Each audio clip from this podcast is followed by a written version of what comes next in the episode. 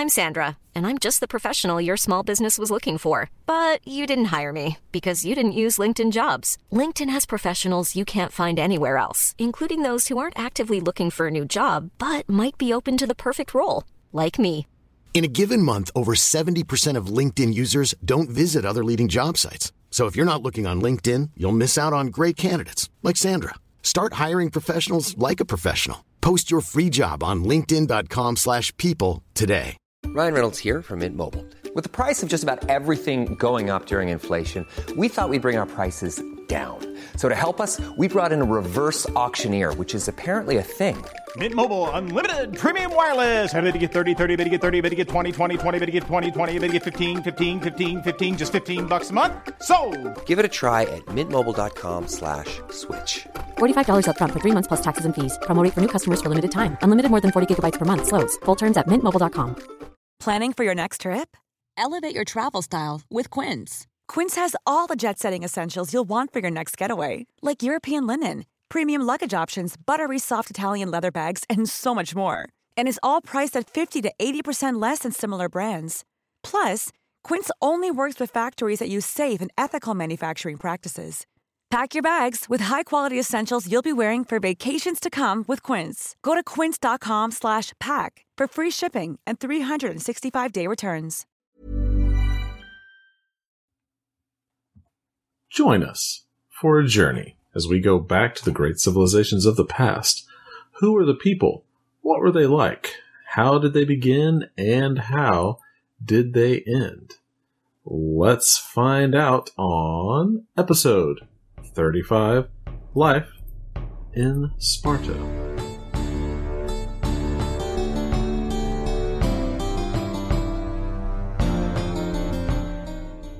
In 810 BC, or thereabouts, chaos was made into order in the land of Laconia in Greece. From this rose the city state of much prominence, Sparta, city of warriors. This is the second of a three part series about Sparta. The first part detailed the origins of Sparta. In the second part, we'll look at what life was like in Sparta if you were a man, and in the third part, if you were a woman.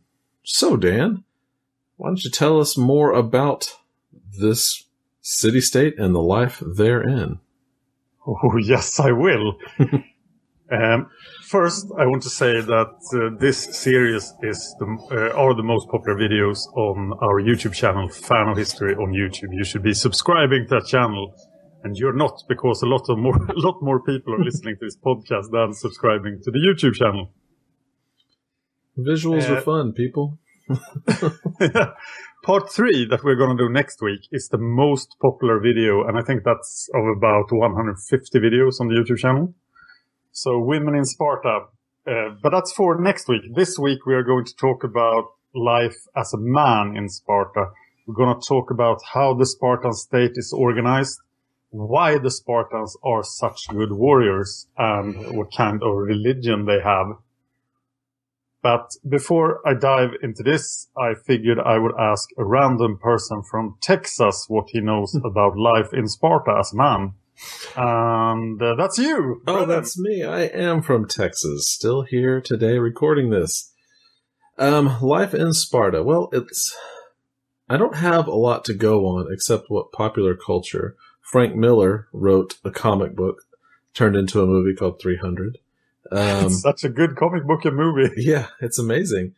And okay, if if I take out the crazy drama of it, what I can kind of distill from that, let's if I just assume that that's an exaggeration, it seemed like just like the word implies, Sparta, everyone lived in these like perfectly square houses. You know, everybody. It's it's almost seemed like a very conformist society, um, but they they led crazy like um ritualistic lives. Like the kids were um like they would get rid of like uh, kids who were defective in some way. Like if they had birth defects or if you know some sort of mental defect. Um and it's like they would send children off to be taught in these war camps and like kind of like the uh wards of these, you know, terrible people. It seemed like they'd treat them like they just used them. It's, it seemed really rough and harsh. Um, I don't know. It, it doesn't seem too great, but it, you know, they were super strong and very loyal to their to their city state. So there has to be something good about it. So that's my general impression. It seems like very warlike, um, you know, very um, conformist society. You know, everybody did the same things, even if it wasn't even if it wasn't religious based. Um, it seemed like they just believed very strongly in the way they lived. That's uh, all of that is generally correct. But we'll talk about it in detail here. All right. And I'll bet you will get a couple of surprises at least. I think so. Uh, first, I think we have to define the goal of a Spartan man's life. So the number one thing in a Spartan man's life is that he has to serve the Spartan state. This is a very, at the same time, a very democratic and a very dictatorial state. Sparta, the state, is everything, and everything you do has to be in the interest of the Spartan state and the Spartan way of life. hmm If anyone does not conform, they have to die or be exiled. And the worst thing that the Spartan state could have is a free thinker or a weakling. and you have to get rid of them. That's so harsh. Yes, and it's also extremely conservative. It's conservative to the degree that we really cannot understand today. They make the Assyrians look like free thinkers. and that's why we can do this three part show at this point about Sparta, while we cannot do it about any other city state, because the other city states evolve. They change their way of running the city state. They have new ideas and act on them, but the Spartans just, this is what Lycurgus said, the, their semi-mythical founder, and this is the way we have done things forever. So when something changes in the Spartan state, it's uh, worthy of great notice because it does happen like once or twice in 600 years. Wow. But generally, there are three social classes, and the social classes are extremely important. Uh, you can be an equal, and that's the highest social. Uh, there are no noblemen or something. You can be an equal, hmm and then you are truly equal. We'll go into detail about how equal you are if you're an equal. But if you're if you're the king of Sparta or one of the kings of Sparta, you are still just an equal. You can also be free but non-equal. And there are many different ways to end up in this weird position. And then you can also be a slave. But the Spartan slaves are very special and not like other slaves. They are the helots. And uh, they are different than other slaves in many ways. And I will show you how in this episode as well. But um, let's get into this then. It has been depicted as one of the hardest slavery societies of all time. And there's a lot of strange things happening in the relations between the Spartan equals and helots. But it's also pretty nice for a slave society for the slaves. So it's uh, it's weird. Sparta strikes me as a very very different place. Uh, and it's different even from all the other city states, even from the Dorian city states that were founded sort of with the same origin as Sparta, like Argos. Sparta is still very different. And the state remains unchanged until it falls spectacularly in the 4th century BC. And I hope we get to talk about uh, that in at some point in the future because the end of Sparta is pretty interesting. There is never any tyrant in Sparta. We'll see when Greek Greece gets taken over by the tyrants. Uh, but Sparta is never there. They don't never have a tyrant, and they will always be the force in Greece that fights the tyrants. Um, and kingship in itself becomes an archaic feature in Greece. It disappears almost all over Greece, but never in Sparta. Sparta always has the two kings. How does that work out? Just well, uh, in 300 is pretty spectacular. They were Right. they were lucky to have another king right. when Leonidas died. Ugh. Yeah. Okay, let's now assume that you are a Spartan man getting born, and your life goal is to become. You, you, your life goal is to serve the Spartan state, but you want to be one of the equals. And if you fail at any point, you will become someone who is free but not an equal, probably, or dead. Right. So first, then you get born, and uh, someone is looking at you, thinking, "Is this boy fit to live?" And he, you are brought before the elders, and uh, you are not thrown off a cliff. That's a myth. The a myth. They have actually excavated in Sparta and looked for this cliff, and a lot of baby skeletons there, but they never found them. What a morbid thing to look for. yeah, like, so it's hey. probably exposure. Look. Oh, yeah.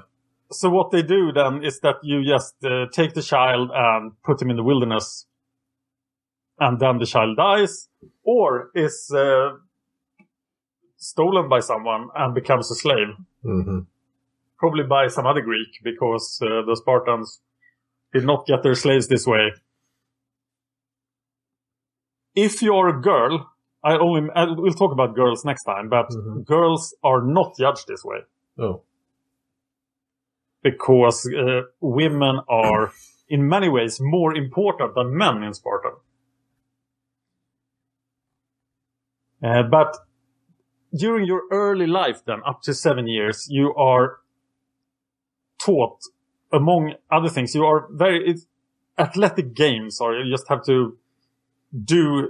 Being an athletic little kid is encouraged, and you also Right. have to be you, you're taught courage and fortitude above all things. So you have to be a, a brave little kid. That's good. The only time you spend with your family, with your mother, it's up to the age of seven, if you're a boy. Because at seven, the agoge happens to you. And this is the Spartan way of raising men. and it's pretty intense. Because it is uh, military school. right. You say goodbye to your family. And you cannot see your family very often. You might get, might get it as a reward. Uh, the requirements for getting into the agoge is a little unclear, and it seems to be the case that at some points foreigners have been able to put their kids in the agoge system. Huh. So if you're a friend of Sparta, you might get your son raised as a Spartan. But you probably lose him in the process, and he probably becomes a Spartan during this intense brainwashing procedure that happens during the agoge. So, in this system, in the agoge, you learn to uh, obey the system, but you also have to learn to be clever. So first you get harsh training, but there is no military training. There is no drilling. There is no fighting okay. with weapons. There's just sports, sports, sports, and team games. It's all team spirit, work for the team, etc. Right. It's extremely strict, and you have to obey the rules. But after a while, you realize that the rules aren't very good. So a phase in your education is that you have to realize that you have to break the rules because you're not getting enough food. And there is like food that can be stolen. So you have to learn to steal and not get caught. So, and this is crazy. You're you're Yes. taught how important rules are, but then with a little nudge going, eh, rules. Screw those guys. yes, and you're not allowed to meet girls, for example, but y- you can possibly sneak out and meet girls when you get when you become a teenager and something. And yeah, that's and you will be everyone will be wow, you snuck out of the school. You're really cool. uh, you're not allowed to wear shoes, and you probably wear very little clothing. hmm You learn to take pride in pain and hardship. so it's like pain and hardship all the time. Wow. It's like uh, training for the Navy SEAls or something, but Right. you are seven But years you're old. seven. Get into this. This, this seems like it sucks. you are trained specifically in boxing, swimming, wrestling, javelin throwing. Okay, there's a weapon, There's one. but it's more of the sports of sport of javelin throwing, uh, the discus, and also in uh, unarmed combat. Then, uh, well, boxing and wrestling is unarmed combat. Maybe you, uh, maybe you train with some weapons. But it's definitely not the focus. You are also exposed to the elements. You learn to suffer pain and hardship in extreme cold and extreme heat. And you are, of course, rigorously flogged. So you learn to uh, endure pain. And then you get this older mentor. You get a guy who is already, I think, at least 18 or 20 yeah. who will be your role model because you don't get to see your father.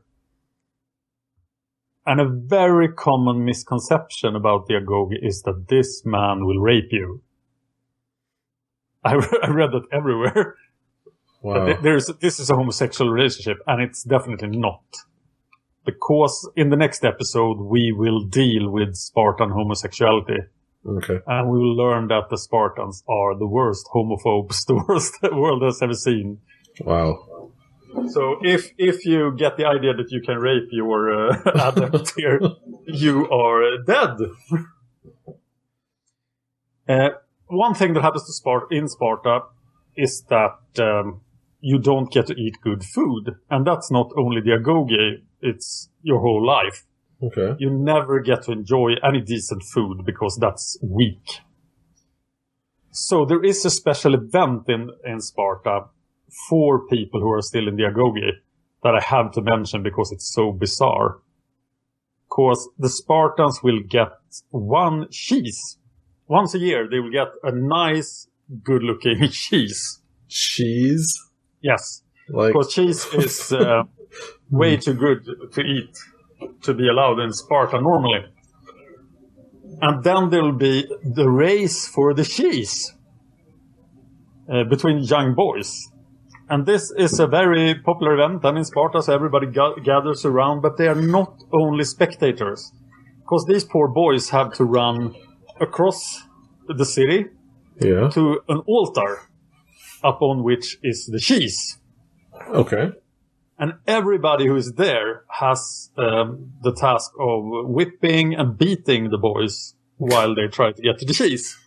So it's it's a gauntlet, and um the way to win this race is to get to be the first one to get to the altar and bleed on it. So you have to be injured to win. So you have to, you can't just run past everybody who tries to beat you up because you have to stay and take your beating Right. to the degree that you bleed. So you can actually bleed on the altar and get the cheese. That's insane. Yes. and uh,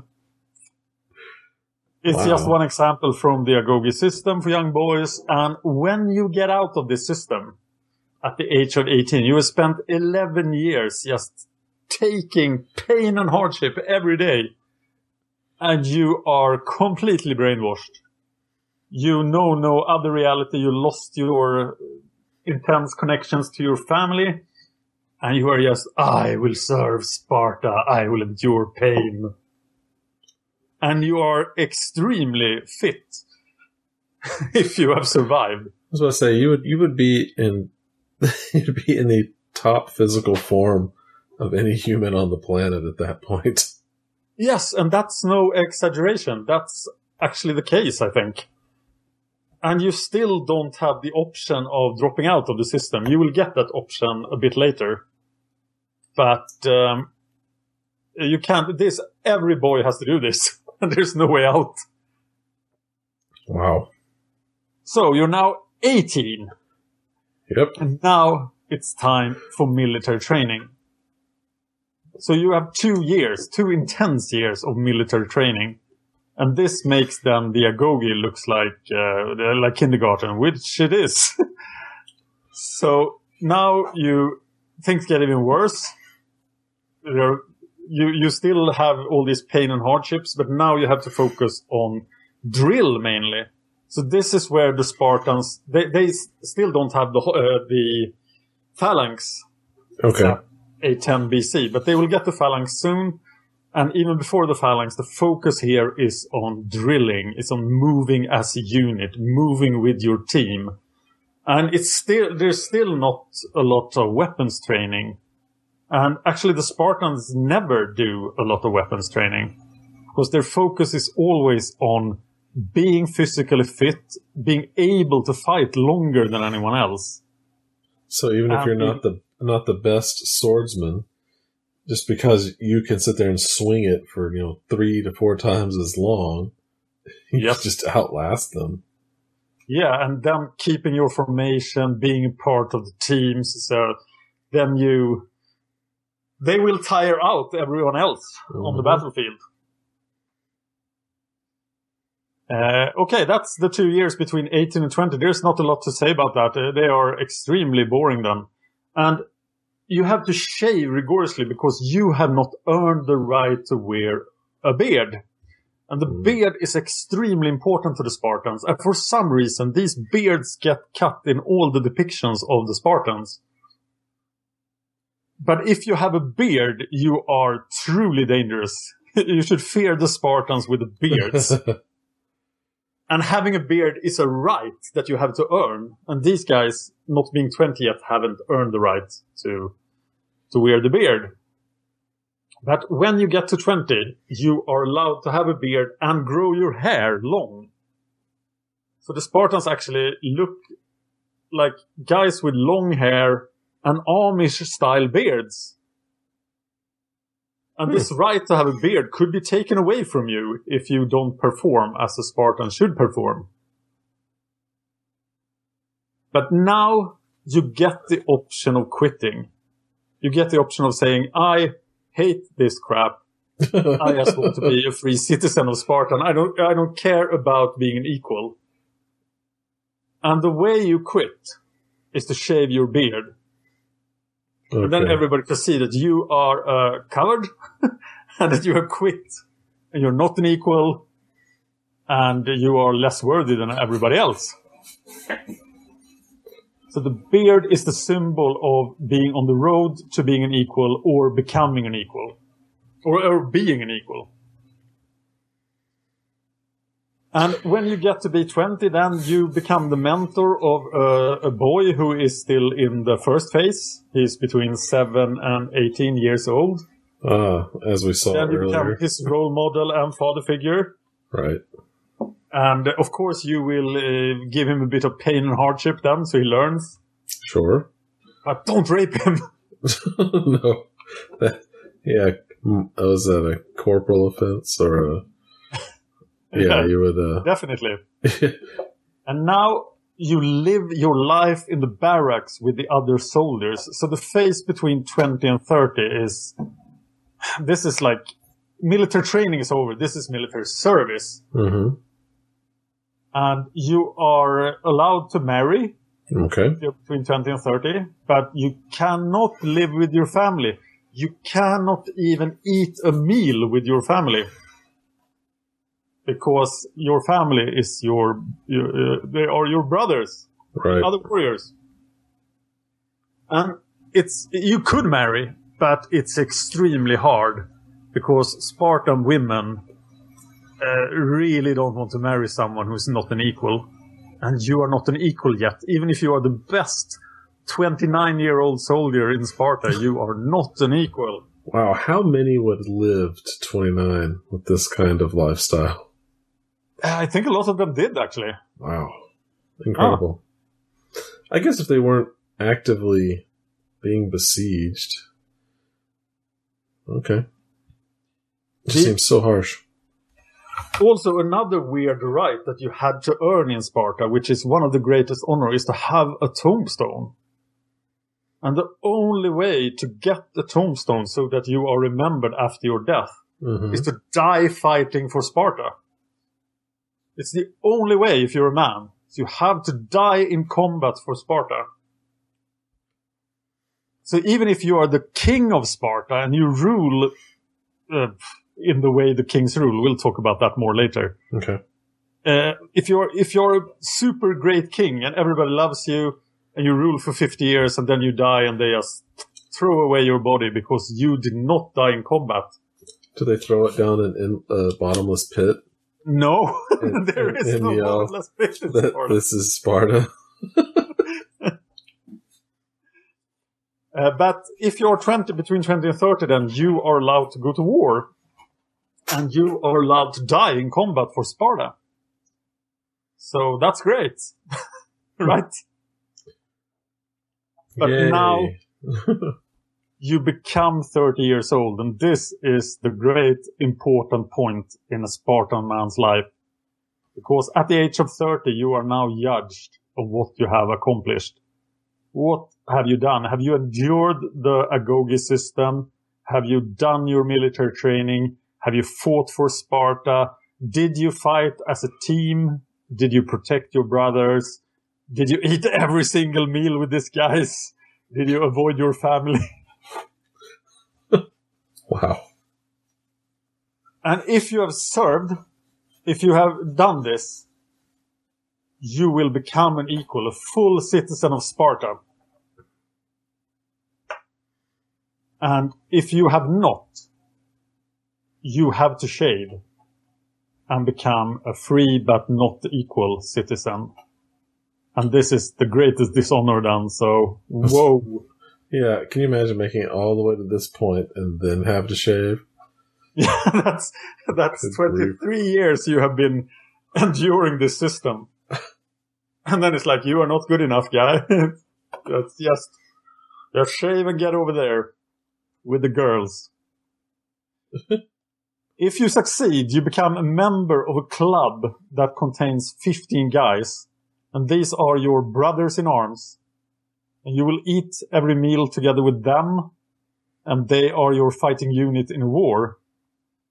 So this, these other 14 guys are then the most important people in your life. But now, if you succeed in becoming an equal, you are now extremely attractive to the Spartan women. So now all the hot teenagers and girls uh, slightly above 20, they will be, woohoo! Check it out, a new equal. Yay. That's the And that's, that's the quick road, learn. gentlemen. Sorry. I was just saying that's a. I was being sarcastic. That's a a quick road to you know marital success. Just Yes, twenty definitely. short years, and you two can be super attractive. But of course, there is uh, there are duties um, with being an equal. Then, but first you learn. Oh, you you probably know this long before, but now you are part of the equal- equality of the equals. So you get a plot of land, and this plot of land has exactly the same size for everybody. Even the kings have this this exact plot of land of the same size they are all exactly the same size. and you are assigned the helots that belong to this land. Because the helot slaves, they belong to the land and not to you. But as you are the owner of this land, they will work for you. Right. But they are not your slaves as chattel slaves normally are, or like, like slavery normal works, because they are tied to this plot of land. And now you get to build a house in Sparta, and this is the only way to build a house in Sparta. And you have to build this house yourself. You cannot have anybody helping you. And you can use exactly this amount of building material and exactly these tools. And you cannot cheat in any way. so all the houses look almost the same. So you're extremely equal. You have as much wealth and the same house as the kings. This is this is incredible. yes, it's equality to an extreme degree. Uh, and then you have this club of 15 men. Yeah. Which you share every meal with, you go to war with these guys. This is an old Dorian practice. And it, it remains strongly alive in Sparta, and I think the other Dorians are getting rid of it at some point. Mm-hmm. But a very important part of the old Dorian practice was that you shared a tent and you had a sun shelter during the day where you like meet with your 14 brothers. And then you have to pay a percentage of the produce of your land to your club. So if anybody has a problem with his harvest, etc., he will uh, be be protected by his 14 brothers. And oh, I see. That makes sense. Yes, and if you guys have to get a new tent or something, then this is taken out of your your club funds. That's really interesting. It's basically built-in social insurance. Yes, and it's uh, yeah, it's it's a it's a weird system, but it seems to be truly equal in a very very almost communistic sense. Right. Okay, let's look at. Uh, well, we have to end the life of the Spartan man then. Um, there is a point at 60. If you get to live to be 60 in Sparta, mm-hmm. you become eligible for the Council of Elders, and I'll talk more about the Council of Elders then. But then you are a little more equal than the others. well, then you get to make the major decisions of the state. And then at some point you die, and they check the way you died. Then, if you died in battle, you get a gravestone, and otherwise you don't do it. There is one other way to get a tombstone, but that does not apply to men because there's oh. a way oh. for the women too. We'll talk about that next time. Okay. Let's talk about Spartan food. Oh man. Good food is for weaklings the, the true man should eat just what he needs. So there is some sort of black porridge-like thing that the Spartans eat. And yeah. there's a famous quote when there's a guy from another city-state. I think he was from Athens. He's in Sparta for some reason. And right. he gets to eat with one of these 15 man groups. And after the meal, he says, now I know why the Spartans do not fear death. They are already in hell. and that was after tasting Spartan food. Wow, is there is there any idea what is in this gruel? I think it is very nutritious. Oh, I'm sure it is.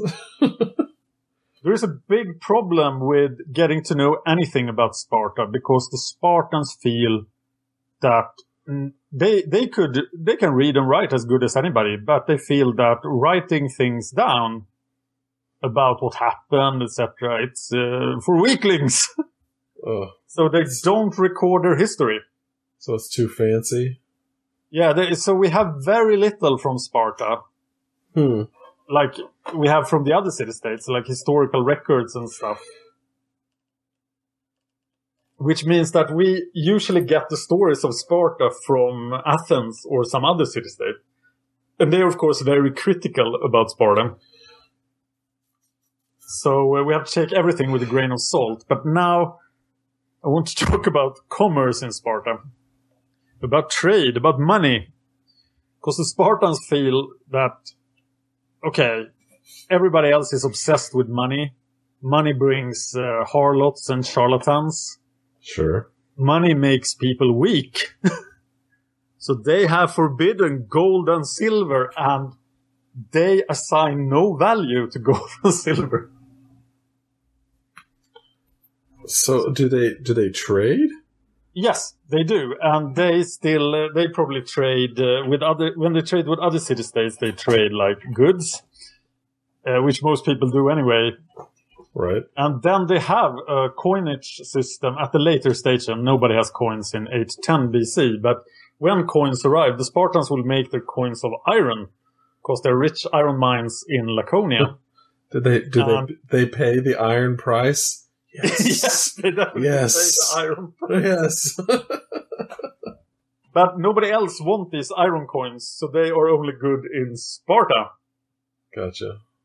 And they are extremely heavy as well, so it's very hard to carry it away from Sparta. This means that merchants, fortune tellers, harlots, and charlatans then stay clear of Sparta. It's a good idea. Uh, but Sparta still has a very rich culture. Some would argue that the Spartan culture is richer than any other Greek city-state, but it's very poorly recorded. But we know that they put a lot of emphasis on music, on dancing, singing, athletic games, and then the great riddle is, what did they write about? I know one thing that they were totally obsessed uh, of writing about, and that was the words of the Oracle of Delphi. Oh, that's right. Like in the movie. Yes, and Delphi is uh, quite far away from Sparta. But when we talk, we- we'll dedicate a whole episode to the Oracle Delphi because it's such an interesting scam. It's it's such a well-run criminal organization. Right. And for how many hundreds of years did did they?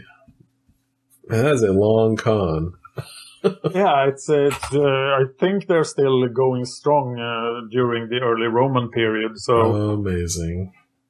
But the Spartans are convinced that the Oracle of Delphi is real, and they will keep records of everything the Oracle says. To the Oracle's great fear, because if the Spartans would find out that the Oracle is a scam, they would kill everyone. Yeah. At some point, they actually have a Spartan sitting in the room with the Oracle, just fanatically writing down anything the Oracle says. Oh my gosh. So that that's a like a stress factor for the Oracle. Because if they go back and compare notes, yes, oh gosh. but the, the Oracle is a master of being unclear.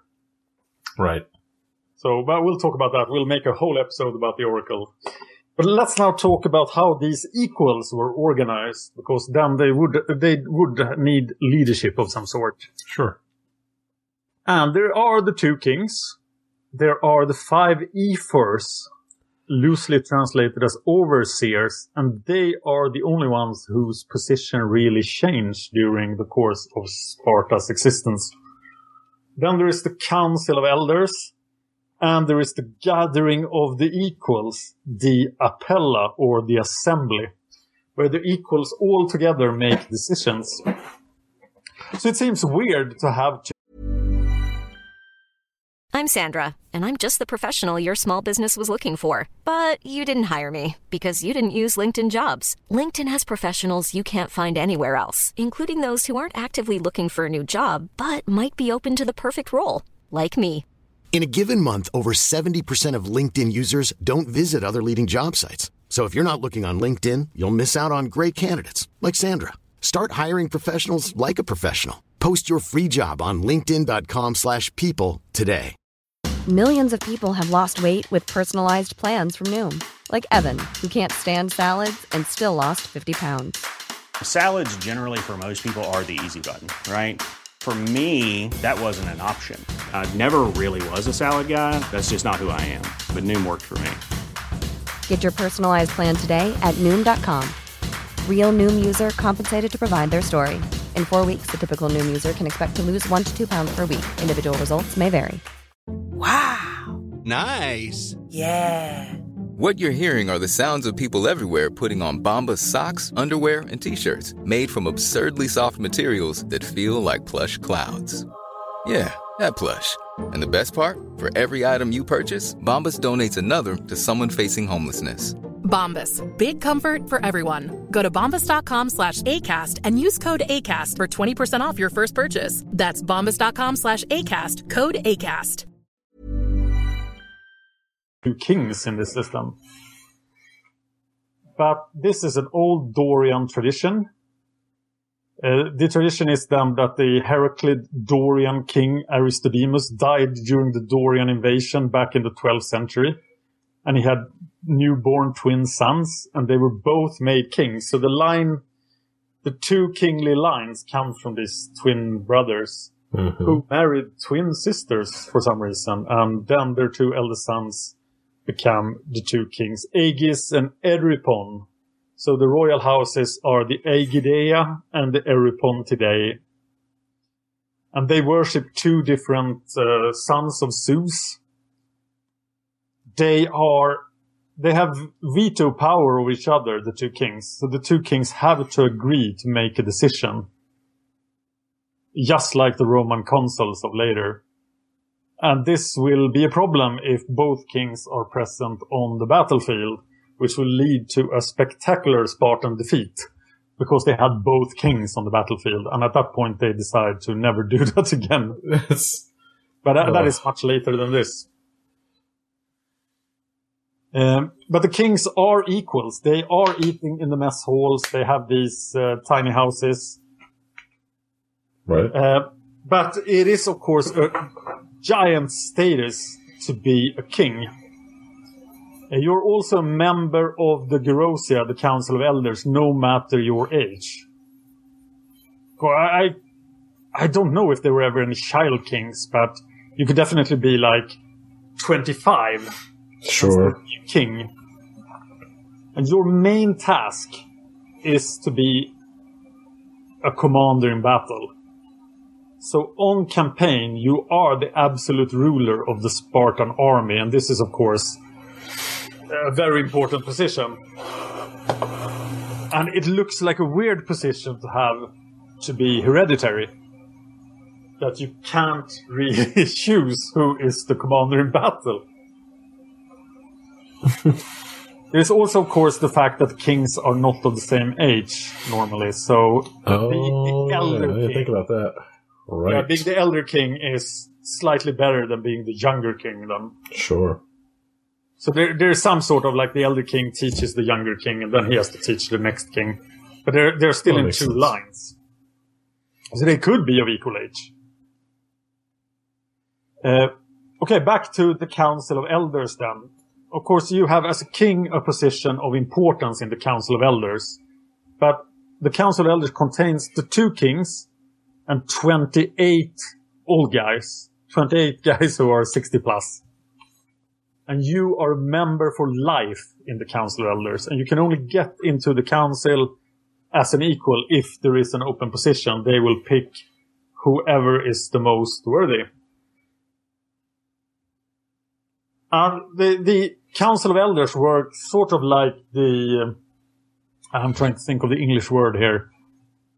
They are the, oh god, what's the English word? Uh, They're not parliament. They are the other, the, the, the The Senate? that, Senate? The House? they are the institution that makes the motions for law suggestions and stuff like that. So they get to, if something is to change in Sparta, it has to be introduced by the Council of Elders and put before the Apella, the Assembly Okay. of Equals, which Right. is like Parliament then. Okay. Like the, or is it like a Supreme Court kind of deal? Do they hear it like a case, or did they just put it in front of like Uh, a? no, it's like, if anything is, nothing can be brought before the Assembly of Equals unless the Council of Elders puts it there. Okay. So if you want something to change, you have to talk to the council of elders and make them propose it to the gathering of the equals. Gotcha. Um, so the, the council of elders is the the rule. Uh, they are the rulers of Sparta. They, but their position becomes more less clear when you take into account the ephors, the overseers. When Sparta starts, the ephors, the, you remember there are five tribes of people in Sparta. And this is, there's one overseer, one ephor per tribe. And their first task was to oversee the Agoge and make sure that everybody comes out a big, strong Spartan warrior out of the, of the, the boys. Right. School review. but for some reason, the powers of the ephors increase over time. So they become very important in ruling Sparta and uh, sort of controlling the Council of Elders. And, and they, from 754 BC, they had a very weird task of declaring war, declaring war on the Helots, on the slaves of Sparta. year. Why? because the gods didn't like if you uh, killed your slaves or if you shed your slaves' blood. Right. Because the Helots were protected by the gods. But the Spartans had the right to shed blood in war. So the Ephors are in control of the war on Sparta's slaves. And this will get out of hand and be the relationship between the equals and the helots is it's infected and it's a source for uh, problems for the Spartan state. Yeah, because that's crazy. And you might have heard the legend that in order to become a Spartan man, you have to kill a slave. You have to go out into the field and kill one of the helots. And not get caught because the guy who owns the plot of land Mm-hmm. that the helot is working, he will try to protect his helot. Right. And you can't fight him because he's a Spartan equal. So you have to murder one of his slaves. and this is somewhat true, but not entirely true. So let's uh, get over to the assembly, the gathering of the equals, the apella. This is a truly equal parliament then, where everybody has one vote, everybody is allowed to speak, and all the equals rule Sparta together in these important matters. So they will approve or reject any motion the Council of Elders puts forward. So if the Council of Elders is way out of line, they will just get voted down here. They cannot really change anything in Sparta without the approval of the other equals. Okay. So in some sense, the the people rule Sparta, but it's this very very special system. Okay, then a lot of people are free in Sparta, that are not equals. Right. If you are in, there are very there are different ways of ending up in this position. You could be a slave uh, that were that are uh, allowed to that you, you are manu manumissioned or emancipated. You are given your freedom. And if you are a slave that uh, or uh, you get freedom, then you become free but not an equal. If you are a foreigner in Sparta, Mm-hmm. I think Spartan attitude on foreigners in Sparta, of course, is very dependent on Spartan diplomacy. But there are foreigners in Sparta. And they are, are then considered free but not equals. You could also be one of those guys that failed the Agoge. Mm. Yep. And I wonder if foreigners are allowed to have beard. Oh yeah, that'd be interesting. Now, when you were, did they have a special way they wore them, like no mustache? So uh, It is just like the Amish. okay, just like the Amish. Yes, just like the Amish. So maybe if you So- had a mustache, you could have a beard, just so people would know that you're not. That might be the very reason they have that beard that way, because most people with beards would have mustaches. Yeah, just like me and my beautiful facial hair. Yes. you would, um, yeah, you would have to shave a part of that to this. But we have to look further into this and make a new episode called Spartan Beards. Spartan beards, yes. one other way to be free but non-equal. Okay. And in some, when you read about Sparta, you often hear this term applied to everyone who is not free but non-equal. But this is a special status. You are one of the perioeci. Hmm. The perioeci are part of the eunomia. They are part of what Lycurgus said. When the Spartan state emerged from the five villages, there Okay. were about a hundred other villages in Laconia that were under Spartan control. and we can name 80 of these villages. And Sparta chose to fr- freeze these villages at their current state of development. So they were not allowed to grow too much, or they, they were like controlled by Sparta, but they were not part of the city of Sparta. And the inhabitants of these cities, uh, these villages were the Perioeci, which means the dwellers around. Uh, that's the people that live nearby, pretty much. Okay. And these people are not allowed to make uh, to have any foreign policy. They have to look um, to Sparta and ask Sparta about anything involving foreigners outside of Laconia. But they are have some independence than in the local affairs. They don't have this system. Uh, they are um, forced to pay to the uh, to the Spartan state, and they owe military service to the kings of Laconia. And the kings of Laconia happens to be the kings of Sparta.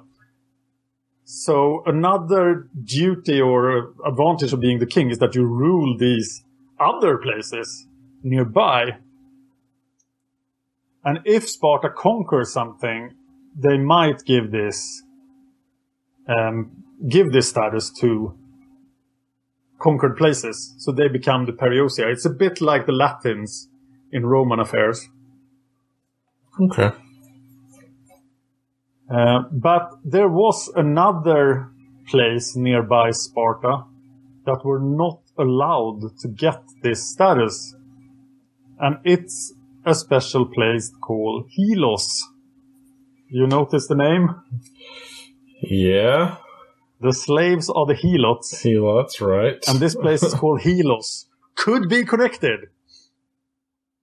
This was uh, a town that owned rich lands by the mouth of the Eurotas, the great river of Laconia. Right. They had open access to the sea. And they resisted Sparta for a long time and they got military aid from Argos. Uh, Argos always the main Dorian rival of Dorian supremacy in Greece. So Argos is also like, we are cool Dorian fighters.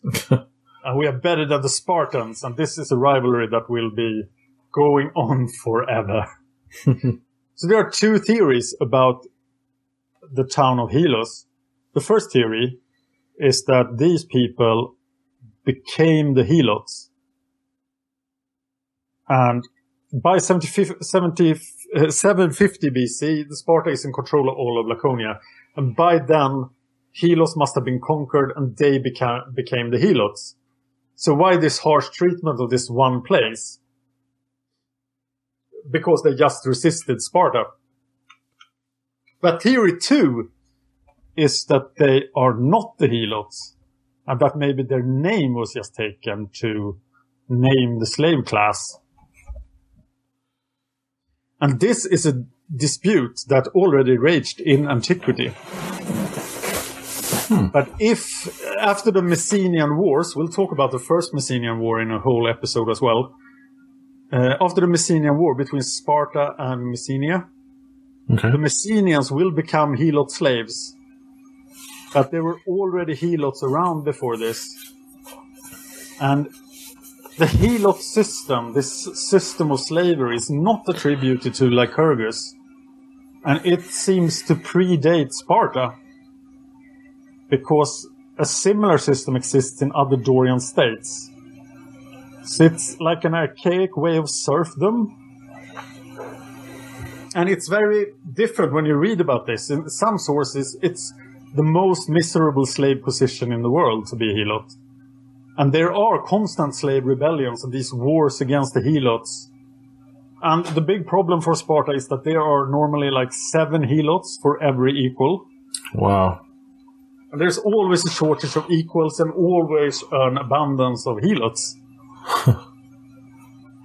but uh, it's very complicated, the Helot system, and it's very hard to understand it.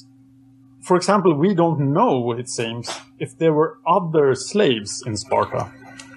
So the rest of Greece had the chattel slaves, like normal slaves. What do you think? What do you think about when you think about ancient slaves? So maybe they also existed in Sparta, being owned by people and not assigned to the land, etc. But let, us talk about what it means to be a helot. You belong to this plot of land, and you have to work the land, but you get to keep 50% of what you produce from the land. Really? Yes, and that sounds uh, that sounds better than most slaves, right? Yeah. It's like most slaves wouldn't get any. Yeah, and you have rights because if you if your master tries to overwork you or take more than fifty percent, he is cursed by the gods. Wow. And the Spartans um, really believe in the gods, so uh, they generally avoid this. So they will take 50% of your produce, but they will let you keep the rest. And also, if you have male children, they go through the first stage of a Spartan, a Spartan boy. They Right. are judged by the Council of Elders and they are exposed and uh, killed if they are not worthy. So the Helots have some sort of, uh, yeah, they, they are, they got rid of their weaklings as well. Hmm. And then we have to talk about the this relationship, of course, between helots and equals. It's it's strange and hard to understand, and it becomes harder when you think about the Krypteia, the secret police of Sparta. Secret police. Yes. So the Krypteia is part of the Agoge. Some say that Lycurgus introduced this as well. And this is a way, sort of an extracurricular activity during the Agoge. So if you are like, if you feel like you can do more than the other boys, you can become part of the secret police. And the secret police main task is to murder the strongest of the helots to reduce the chance of a successful slave rebellion. Wow. And imagine what this does with helot morality. Oh, yeah. So if you're the best helot, you work really good, you produce a lot for your master, you will get killed by the secret police. This seems counterproductive, but I guess they don't want any kind of uprising or they want to minimize the effectiveness. And I guess the main proof that this system, um, that it wasn't all, all sunshine and daisies to be helot is the extreme slave uprisings in Sparta. We'll, we'll talk about them later, that this, but there's always like constant war with the helots. Eh, At, in some way, it's, it's weird. it's super weird. That is. Huh, I don't get it, but I guess it worked for them for a few hundred years. But now we have to look at the one thing everybody wonders about Sparta. Were the Spartans really the best warriors of their time? Right. And I would like to argue that yes, they were. If if a Spartan army already at this early stage faced any other army in equal numbers, Mm-hmm. the edge would be the Spartans. Even Spartans versus Assyrians at this time. And let me explain why. Because the Spartan man has no, no profession. You're only allowed to have a profession if you are free but not equal. So most like blacksmiths and people who do clothes and make shoes, etc., they are not equals. Because a, a Spartan equal will spend his entire life thinking only about battle. if he's not fighting, he's training to fight. He's training together with his club. He is practicing teamwork, fitness all the time. So you have these extremely well trained guys. And they are in better shape than anyone else. As I said, when the phalanx shows up, they become the masters of phalanx maneuvers. And they will drill their phalanx maneuvers so well. So there are things that a Spartan phalanx can do that no other phalanx can do, uh, can do in Greece. if you look into phalanx warfare then of the 6th and 5th century BC, uh, the Spartan phalanx can go backwards. They can turn faster than anybody else. And it, they are truly fearsome warriors.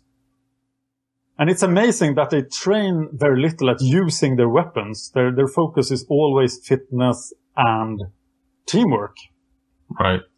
But that goes pretty far in ancient warfare. Yeah, if you can if you can move as a single unit, you are going to outlast the throng if they're just if you're just being uh you know like you see the the giant open fields of people yelling and screaming and running across the battlefield if you can just s- stay together you've got to have an edge Yes. And from about 650 BC, it's clear to most people in Greece that the Spartans are uh, the best warriors. Mhm. And Argos will, of course, argue against this and other places as well, but there is a Spartan PR machine as well. So the Spartans will work to maintain this rumor of them being fearsome fighters. So the, the rumor of Spartan warriors spreads a lot. So in the Roman times, example, in the Roman war against Carthage, they know that when, when Carthage hires a Spartan general, they're like, oh no, it's the Spartans. the name And- alone So uh, why did Sparta not conquer the world? right Uh, first, they had no interest. They didn't uh, get any colonies. They didn't take part of the great colony movement. They didn't colonize the Mediterranean. They will make only one colony during all the time of Sparta, and that colony has a very special history. It's during the First Messenian War, Mhm. and I'll tell that story then. Uh, they do sometimes conquer area, but then it's on land, and it's nearby Sparta but they have no interest in the sea. So they are very weak to naval Right. warfare. they don't they're afraid of the they're afraid of it I, I think they're not afraid of it. They're just not interested. Oh, they don't okay. see the game because they don't care about wealth. Oh, that's true. You you don't care about the spice trade because you eat. Yeah, you, you eat, you know, basically nutrient paste. Yes, and if you put uh, spices on your nutrient paste, everybody will laugh at you. but the greatest weakness of Sparta then is always the low number of equals. And it's a constant problem during Sparta's time that they can't have enough equals. And these equals die in battle. People don't Oh, sure. qualify to become an equal. Right. So the number of equals is always the problem. It's always what they care the most about. Like, will the equals die out? Will the Helots overtake Sparta? Yeah, and I'm I'm assuming they would never consider lowering their standards. Uh, when things get really tough, they will consider arming the non-equals because the, the Perioeci, they fight in the Spartan army. But then you could arm the other guys as well, the foreigners, the, the failed Spartans. Everybody gets weapons. and they will also arm the Helots in times of gigantic crisis, but that's so dangerous. Because if the Helots are armed, they will think about their position in society. You don't want the helots thinking. So, if you are a Spartan, equal, you're a great warrior, but you get tired of this equality system, there is a way out, particularly later in Sparta, because you can go abroad and become a mercenary. Oh wow, yeah. And if you become a mercenary, then you you don't have to partake in the strict Spartan state. So you will, uh, and of course, Spartans are thought af- sought after as mercenaries. So Spartan generals will pop up every every now and then in different wars as mercenaries. That's interesting. And I guess this was encouraged by the Gerousia as a way to get people who really wanted to fight to find someone to fight. But I'm not sure what the, the Spartan state thought of this. But it's it's a fact that there are Spartan mercenaries in later years, and that they are, of course, then really good at fighting. Right. I would assume they're just forgotten about. They don't seem like holding grudge kind of people. Uh, you will also see exiled Spartans from time to time later. Mm-hmm. And they care a lot about Sparta. They really miss Sparta. And you will see enemies of Sparta even have Spartan kings in their employ because the king could be exiled if wow. he didn't do his job. Right. And the most famous one, of course, is the Spartan king working for Xerxes in the Great War. Right. Uh, let's talk a little about Spartan religion and then end this episode. Sounds good. The Spartans really like. Um, this is before 500 BC. Then the religion changes quite a bit. But uh, they really like the Oracle at Delphi, as I said. They uh, there is a cult called Hyacinthus of Amyclae, and Amyclae was a special place because it was a co there were a cooperation between Dorians and Achaeans, the uh, original, in air quotes, inhabitants of Greece. Right. And uh, they, I think this this was a very important cult for the first three centuries of Sparta. And I think they pointed to this cult to show that they were not going to kill every Achaean in Greece. and they, they seem to have pretty good relationships to the Achaeans. And when they fight, it's often against other Dorians, like in the Messenian in the Messenian Wars.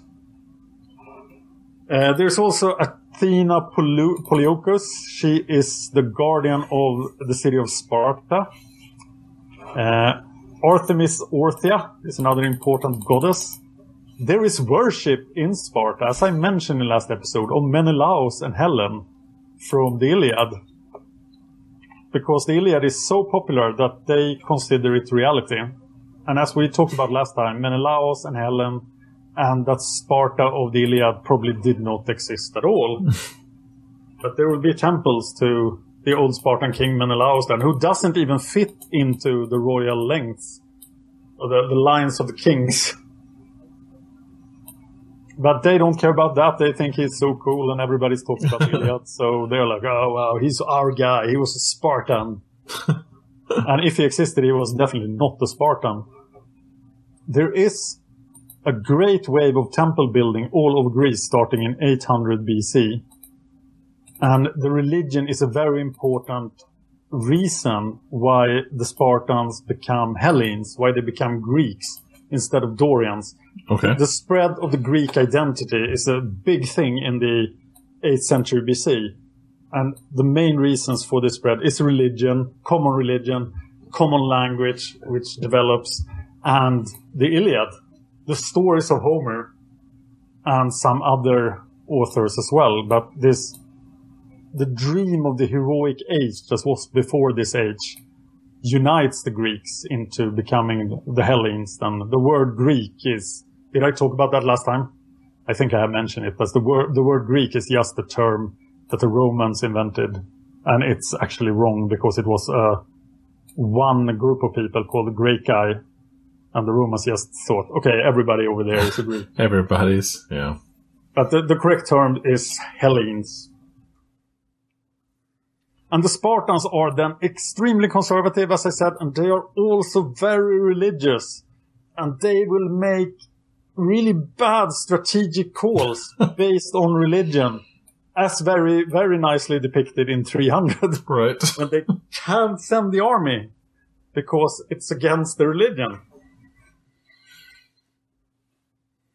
And that uh, was one of the things that were actually true about the Battle of Thermopylae that uh, they couldn't send the army because it was against the religion. So Leonidas had to go by himself, and he could only bring his personal bodyguard of 300 guys. yeah, 300.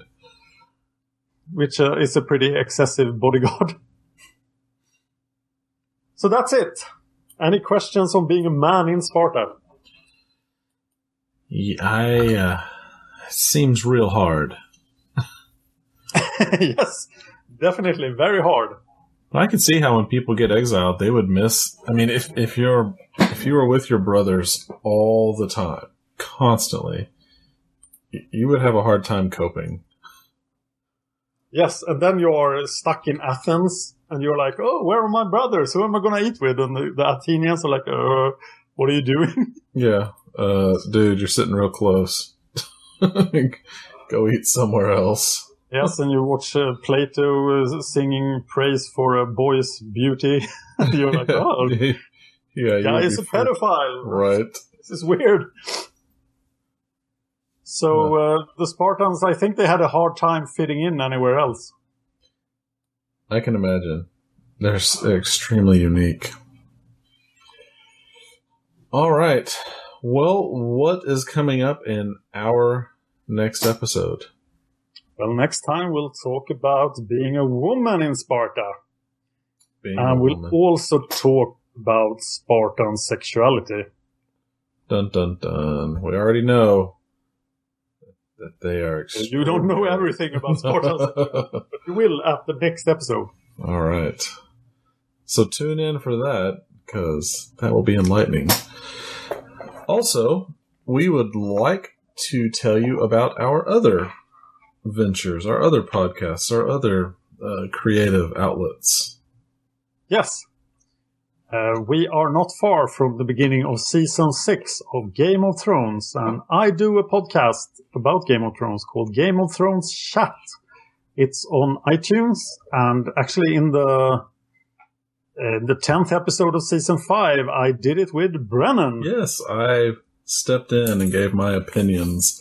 And what, oddly enough, this season, the uh, author has not written a lot of what's happening this season, but I speculated on it in that particular podcast. So we'll have to find out if I was correct in my speculation.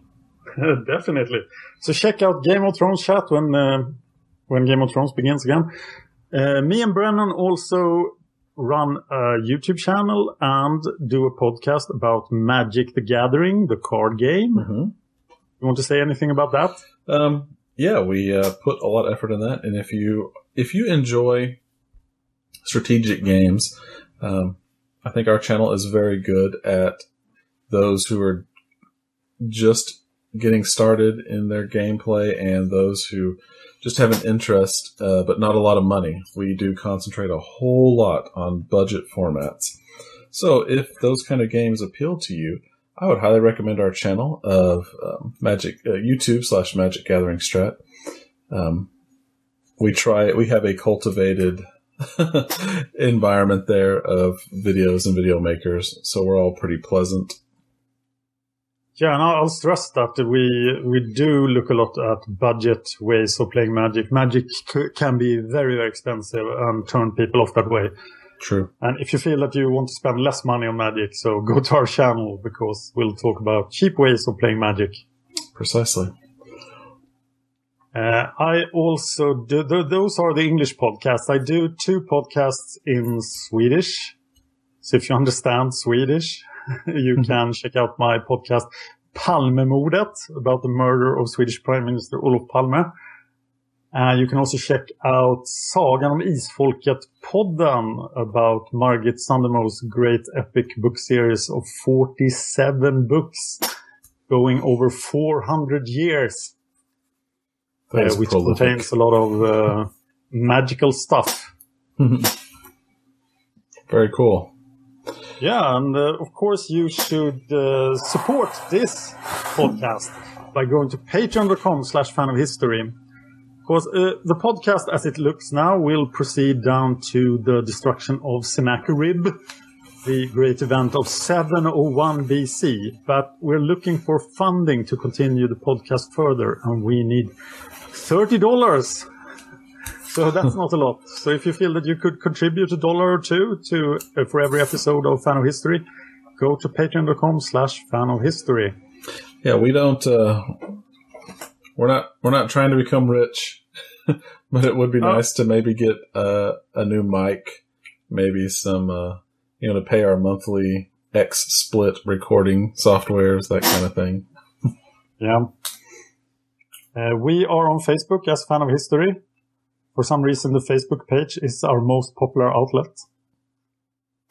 Uh, we're on Twitter as the fan of history. There is a blog at the fan of history wordpress.com. It contains fantastic articles about the really ancient history because I'm doing a series on YouTube together with Shane Sowersby called Timeline of World History, Mhm. which is detailing all of world history starting at 200,000 BC.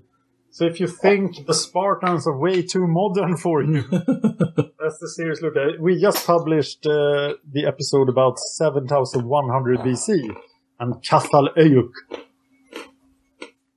an Amazing. amazing city where 8,000 people lived in houses without windows and buried their grandmothers underneath their beds.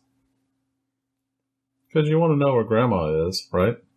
Yeah, but they didn't bury her head because that could be kept around as a religious thing. So you had grandma's head on the wall. That's weird. Yes, check out Timeline of World History on our YouTube channel. Okay, I think I'm done plugging. Okay.